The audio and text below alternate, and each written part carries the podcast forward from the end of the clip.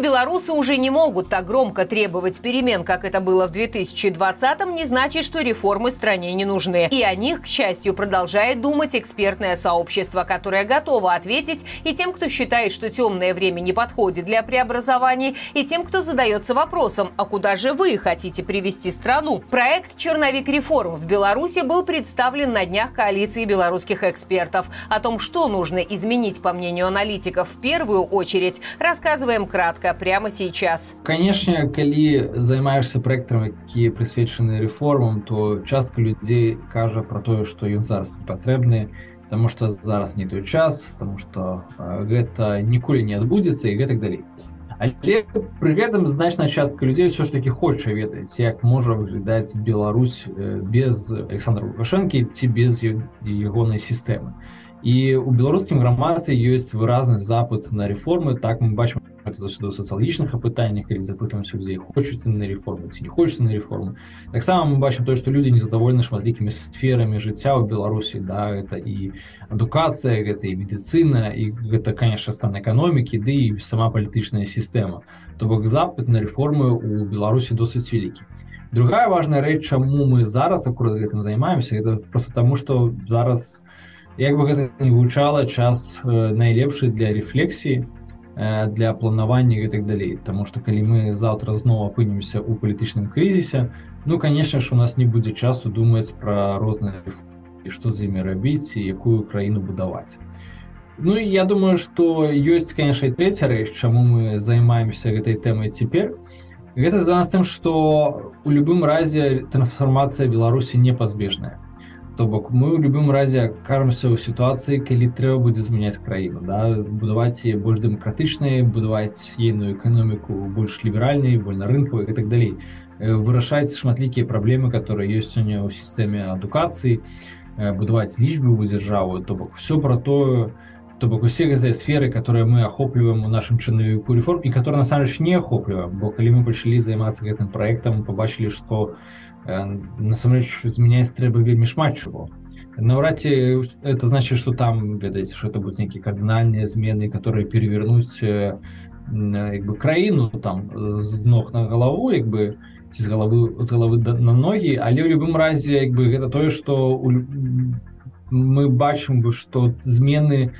патрэбныя ў шматлікіх сферах. І сёння акурат гэты час каб гэтым займацца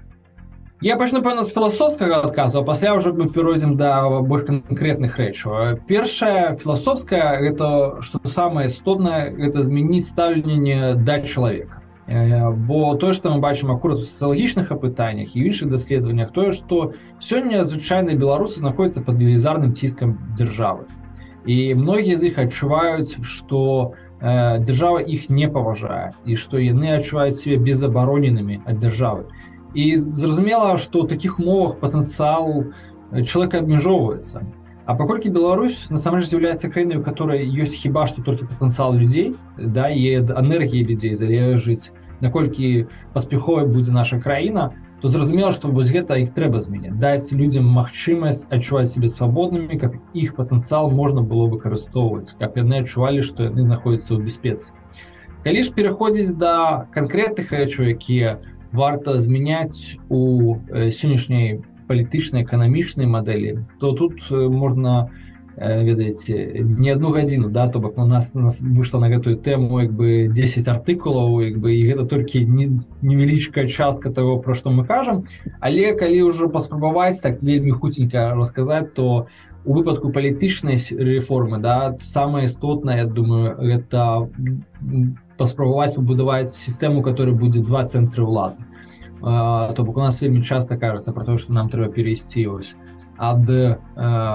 прэзідэнцкай сістэмы да парламенткай насамрэч Мачыма як бы акурат беларусі варта будаваць сістэму дзе будуць два моцныя цэнтры ўлады як бы яны будуць адзін аднаго ўраўнаважваць у выпадку эканамічнай рэформы гэта те ж самыя рэформы про которые часто кажется это абмежаванне ролі дзяржавы ў эканоміцы гэта не стварэнне прыязных умоваў для вядзення бізнесу гэта павышэнне эфектыўнасці кіравання дзяржаўнымі прадпрыемствамі Ну і конечно это сістэма сацыяльнай абароны бо все мы разумеем што калі будуць адбывацца нейкія змены э, то вельмі важна каб людзі якія будуць губляць да сваю працу ці губляць свае бенефіты каб яны адчувалі што дзяржава насамрэч як бы іх абараняе. Калі ж казаць ужо пра э, вось напрыклад дэмаграфію да вельмі важная частка того як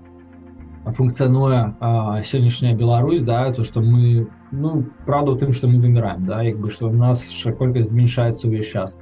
І самое важное в этой сферы теперь гэта перебудаваць э, сістэму падтрымки нараджальнасці таким чынам как она дапамагала э, гнуткасці жыцця людзей да. То бок самое важное теперь як бы калі мы бачым на на прыкладзе як бы таго як нараджаюць не беларусі гэта пабудаваць сістэму у якой будзе падтрымлівацца гібкасць людзей которые хочуць нараджаць это ў практыцы азначае перадусім гібкасць дачынення да мам да то бок гэта развіццё большай колькасці ясляў гэта падтрымка там больш там фактычна паў абавязковы бацькоўскі дэкрэт і гэтак далей дзякуючы чаму як бы Э, жанчыны которые для якіх важная кар'ера што каб яны не адчувалі што нараджэнне дзіцяці будзе азначаць канец іхняй кар'еры. І вось гэтыя рэчы которые бы трэба акурат зараз э, прапаноўваць да развіваць і так далей у шматлікіх сферах неабходна пабудаваць перш за ўсё дыалог э, Таму что можна шмат што прадумаць сабе да як бы э, шмат сабе уяўляць але ў такіх сферах як адукацыя ці ахова здароўя то перш за ўсё патрэбна пачаць дыалог весці аб тым якім чынам мы можемм падаць больш эфектыўную сістэму і даць большую прастору для рэалізацыі і адукатараў і людзей которые працуюць у медыцыне Таму что это тое что мы бачым что часто рашэнні павінны ісці адтуль і калі мы дадзім большую аўтаномнасць як бы людям которые займаюцца в этой сферах то яны здолюць выпрацаваць нейкія большыя рашэнні лепшае рашэнне для сваіх сфераў і напрыканцы пэўна скажу ўсё ж такі важную рэч которая нібыта пра знешнюю палітыку але насамрэч яна пра агулам пра нашу краіну да. Гэта пра неабходнасць стварэння новага вобразу краіны які будзе прыцігальны для знешніх спажыўцоў да для іншых краінаў для іншых дзяржаваў але пры гэтым будзе прыцігальны конечно для саміх беларусаў которые будуць хацець Э, развивать эту краину, а выпадку иммигрантов вертаться в эту краину. Напоминаю, что итоги недели в стране мы подводим каждую пятницу в прямом эфире на Маланке вместе со зрителями и экспертами. Включайтесь в 17.00 по белорусскому времени и жмите на колокольчик, чтобы не пропустить уведомления о начале трансляции.